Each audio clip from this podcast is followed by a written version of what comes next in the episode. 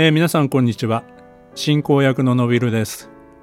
えー、今日も前回に引き続きまして、えー、花道元気塾の、えー、藤井先生に来ていただいてます。藤井さんよろしくお願いします。よろしくお願いします。えー、今日はですねあの前回はあの藤井さん自身の子育てのお話を伺ったんですけども今日は藤井さんが、まあ、経営されている塾の話についてお伺いしたいと思います。まずあのその花道元気塾のあの指導理念教育理念みたいなことまずここら辺からお話しいただけますか？はい。え、まあ、一言で言うと全員が生き生きした気持ちで学んでいくっていうことを目標としています。であの私子供たちっていうのはジグソーパズルみたいだと思っていてあのそれぞれはいろんなところが出たり引っ込んだりしてていいとこもあればいいと悪いとこもあるかもしれないんですけど長所は長所のままもっともっと活かせばいいと思うし短所は長所に変えていけばいいと思ってるんです。でジグソーパズルだってバラバラだとよく見えないけれど揃うとすごく綺麗になるのと同じで子どもたちのそれぞれの力が合わさればあの世の中の貢献できるぐらいのすごく力になると思ってるんであの全員に最初に会った子どもたちにみんなは日本だけじゃなくて世界中にあの飛び出していって活躍する人間なんだよっていうことをあの言うとみんなうんってうなずくんであのそこは、えー、っと際限なく広い世界が待ってるんだっていうことを信じて進めているっていうことが中心にあります。はい、なるほど、まあ、いわゆる多様なこう世界、えー、多様性という部分をちゃんと教育の世界でも受け入れて。でということはあれですよね。あの藤井さんの塾っていうのはどんな子でも基本的にはあの受け入れるっていう姿勢なんですよね。そうなんです。あの中学生の塾もやってるんですけどあの障害があるないにかかわらずあの入りたいって言ったお子さんはあの入っていただいています。うん、で、はい。あのまあ、何年か前にはあのダウン症のお子さんも入っていただいて、まあ、もちろんそのお子さんだけは個別でしたけどみんなと広い部屋で一緒に勉強したっていう。なんかそれって社会のこうあの縮図だと思ってていろんな子たちの中で自分の立ち位置を知ってどうやってあの学んでいくかっていうのがあの分かってくるんじゃないかなと思ってそういうふうな取り組みもしています。はい、そのお子さんはその後卒業までずっと塾にいらっしゃったんですか？そうなんです。あの支援学校に行くのがなんとなくお母さんはあの違う学世界もあるんじゃないかっていうことで入っていただいたんですけどあの足し算引き算掛け算まではできるんですけど割り算になると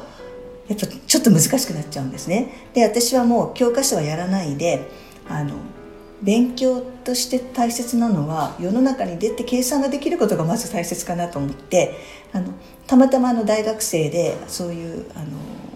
障害者教育学んでる学生がいたので一緒にアルバイトとして来てもらって一緒に買い物にして行ったりとかあと自動販売機でおかあのジュースを買ってみるとかそういうこともしていったんです。でそのうちあの作文を書くようになって最初は1行2行だったのがもう400字詰めいっぱいに書けるようになってあの本当にあの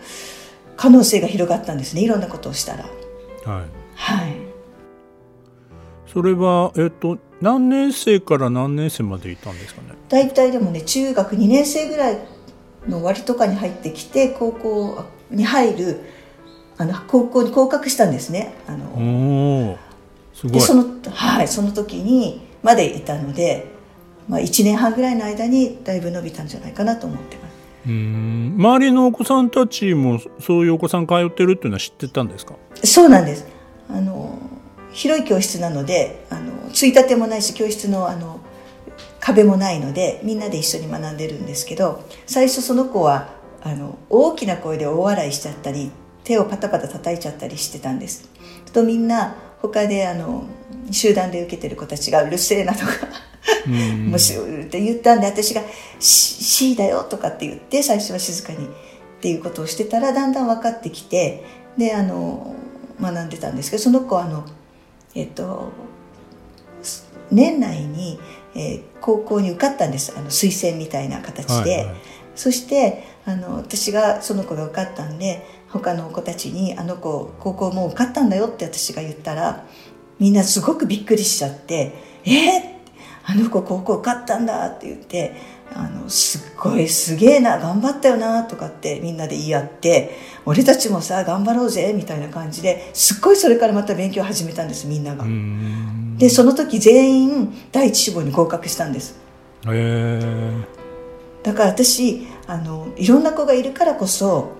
自分も頑張れるっていうことはあるんだなってことを実感した、あの年だったんですけど、なんか先生からこういうことが大切だよとか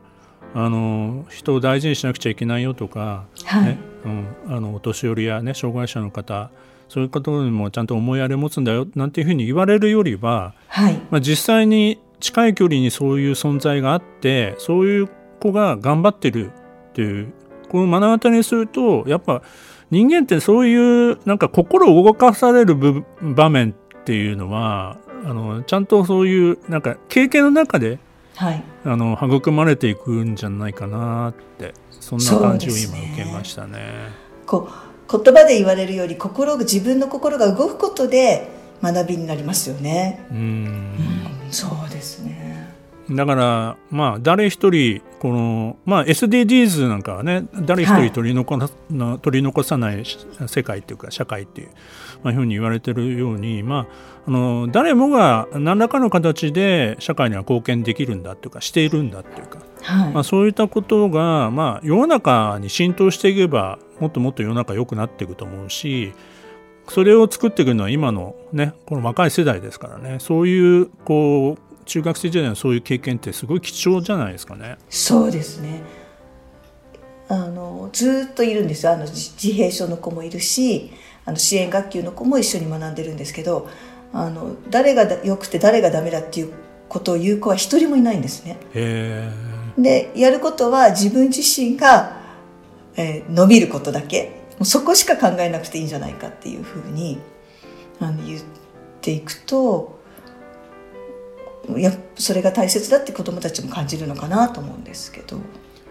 なんか部屋をこうあの1日とかつかあの区切らないっていうことが、はいはい、まあ、それがなんかみんなこう同じ空間にいることが大事なんでしょうね。そうかもしれないですね。うん、世の中もそうですもんね。ついたてなんかないしかなくてみんなで生活してるわけですもんね。うんうん、あの社会全体的に見れば。いやもするとね障害の方はこちらみたいなふうにしちゃうと、はい、まあ、全然あのもう別な世界になってしまって、はい、あの実際どどういうふうに生活しているのかすらわからないわけですからむしろそうじゃなくてそれが当たり前というか自然な形なんだよっていうか世の中はこういうふうになっていくんだよっていうそういうことをねあの教育の現場でもねあの子どもたちにね示せればそれは子どもたちにとっては社会でってもやっぱりそれが当たり前になるんじゃないですかね。そうですねそう私自分の父がいつも言ってたのはあのライオンはアジアからヨーロッパまで自由に走るのになんで日本あ日本あの世界は国境とか人間が作ったところで自由に行き来できないんだみたいなのことをよく言ってたんですけど確かにそうだなと思って。ったのとこのコロナのことで余計私それを感じちゃったんですね。もう止められないですもんねこういう人間の力じゃなかなか。だからもうそういうのなくして全世界でどうするかっていうふうに考えていく時代なのかなっていうふうにも考えてます。はい。なかなか普通の塾や学校ではできない教育をされてるっていうことだと思うし、はい、まああの本当あのまあ、なんていうのかな自分我が子がいろいろこう、あの他の子に比べてここが劣ってるとかなんか障害を持ってたらもちろんだと思うんですけどやっぱ普通じゃなかった場合に、はい、あのこの子をどうしていったらいいかってわからないで、はい、こう殻に閉じこもってしまうっていうもしかしたら親御さんもいらっしゃるかもしれないので。うんそうなるともうねなんとかあの自分だけが責められてる感じになっちゃってむしろ良くないですよね。そうですね。こう自分の気持ちを表に出しちゃいけないっていう気持ちになっちゃうと辛いですよね。勇気がいるしまたそういう場所に出ていくのも。でも悩みのない保護者っていう人もいないんですよね逆にね。はい。うん、だからみんな同じ抱えてることは違っても内容は違っても思いは同じなところもあるかなというふうに思います。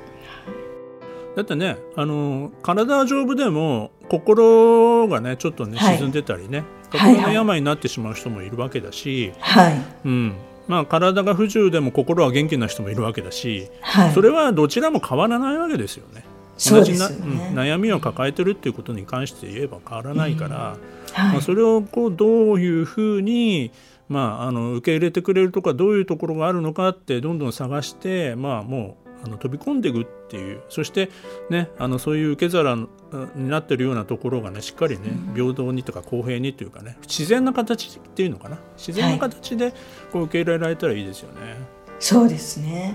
うん、こう一歩勇気を持てばどっか道が開けるような気もしますよね。っていうかそういう世界そういう世の中じゃないとダメだと思ってるし。はい、いやーなんかすごいな。あのただ成績を上げるだけだとなんか面白くないなって思っちゃってあの人がやってない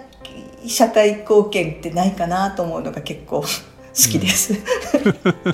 まあ子育てもまだ終わってないって言えばまあ終わってないって言えば終わってない終わってないですね。はい、はいはい。それでいてね塾は夜の仕事でもあるんで、うん、まあそれはでもご苦労も多いと思いますよこれからのその塾の方向性みたいなもの何か考えられてることってあるんですか？私は最初から目の前に困ってる人がいたら自分が何かできるかっていうことを考えていくっていうのがあの自分の、えー、目標に掲げてたことなのでこれからあのもちろんあの企業なのであの利益というのは考えていきたいと思いますけど社会貢献的なことができたらそちらの方に力を注いでいきたいという気持ちもあります。うん、はい、なるほど。あの母親あの教育相談クラブというような形で、はい、まあ、あのオンライン上ですけどあのこう悩みを持ってるお母さんに、まあ、集まっていただいて、はい、であの、まあ、藤井さんの経験なり、まあ、それぞれお集まりいただいた方々の子育ての、まあ、経験を共有するみたいな場をあの作られたということを聞きましたけども。あはいそうなんです。それもあのもちろん無料であの参加されたい方誰でも参加できるんですけどあのこの間日曜日に第1回目あの開催しました。であのここだけの話ということでみんなであの話しましょうっていう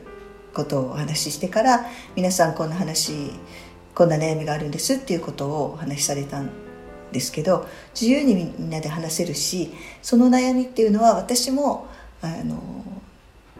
考えたことがある悩みだったりとかするのであのみんなで一つのことで話せるっていうのはいいなっていうふうに思いました。初対面の方もいらっしゃったんですか？はい。であの遠くに住んでる方とかあのいたんですけどなんか本当に母親というだけで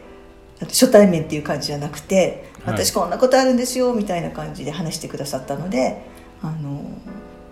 すごいいい時間だったなと思ってるんですけど。ねそれも一つの社会貢献だし、まあ、オンラインだから、まあ、遠くの方ともこう出会えるっていう、まあ、ある意味良さもあって、はいまあそう、ね、まあ、そういう場所にね来ていただければねいいんですけどね。ね本当はねあの来られないでなかなかこう勇気持てないでこうちょっとやっぱりやめとこうかなっていう方もやっぱり多いんだと思うんでそうかもしれないですね、うん、だから人数が少なくても月に1回毎月開いていきましょうってそこでさ参加された方々が言ってくださったのであの多くても少なくてもやってみてあこういう時ちょっと行ってみようかなみたいな感じでいいかなと思います。あのまあ、なかなかそういうところにパッとあの入り込むっていうかね参加するのは難しいんですけどなんか輪が広がってってこう紹介していただいたりしながら大丈夫よっていうふうに背中を押してくれるような形でつながっていければだんだんとね広がっていく可能性もありますもんね。そうですね、うん、何でも続けてみると何かまた違うものが見えてきますよね。そうですね。はい、うん、そう思います。ありがとうございます。最後にあの今子育て中で、まあ、悩みを多く抱えている方もたくさんいらっしゃると思うので、まあ、そういう方々へのメッセージをいただけたらと思います。はいあのぱ保護者としては子どもの苦しい姿大変な姿を見たりするとその先がないんじゃないかって思いがちですけどあの子どもの人生はまだまだもう先がずっと長く続いていくと思うのでもう少しあの幅を持って余裕を持って今あの笑ってることがあればもうそれで OK ぐらいの気持ちで行くようになれたらいいんじゃないかなと思います。でそのために私もあのできることがあれば力を注いでいきたいと思いますで一緒に頑張りましょうっていう感じですはいありがとうございますえっと、花道元気塾のホームページのリンクもあの番組の概要欄に貼っておきますので、ありがとうございます。まはい、あのー、先ほどのお話しされてた、まあ、あのお母さん方の悩み相談室みたいな、そういったことも今後もあの続けられるということなんで、まあ、時々チェックしていただけたらなというふうに思います。はい。更新していくので予定とかが決まったらあの時々見ていただけたらと思うのと私あとあのグループ会社の中で、えー、っとコラムを月に1回書くっていうのがあるんですけどこう10年ぐらい毎月1回も欠かさず書いてるんです。へそうなんですね な。なんでなんかそういうところもちょっと見ていただけたらと思います。はい、なるほどなるほど。はい、はいまあ、あの藤井美智子さんであのインターネットで検索していただくと他にも、ね、動画でのこう対談とかそういうようなもの出てくると思うので、まあ、そういったところでもちょっと覗いてみたらいいかなと思います。えー、藤井美智子さん今日はどうもありがとうございました。ありがとうございました。楽しかったです。この番組では皆さんからの番組へのご意見ご感想子育てに関するエピソードなどをお待ちしていますまた番組に出てみたいという方も募集中です。番組の概要欄にリンクが貼ってありますのでお気軽にお寄せください。Apple や Amazon、Google、Spotify などの無料のポッドキャストアプリから購読または登録のボタンを押していただくと更新情報が届きますのでとても便利です。それではまたニコニコラジオでお会いしましょう。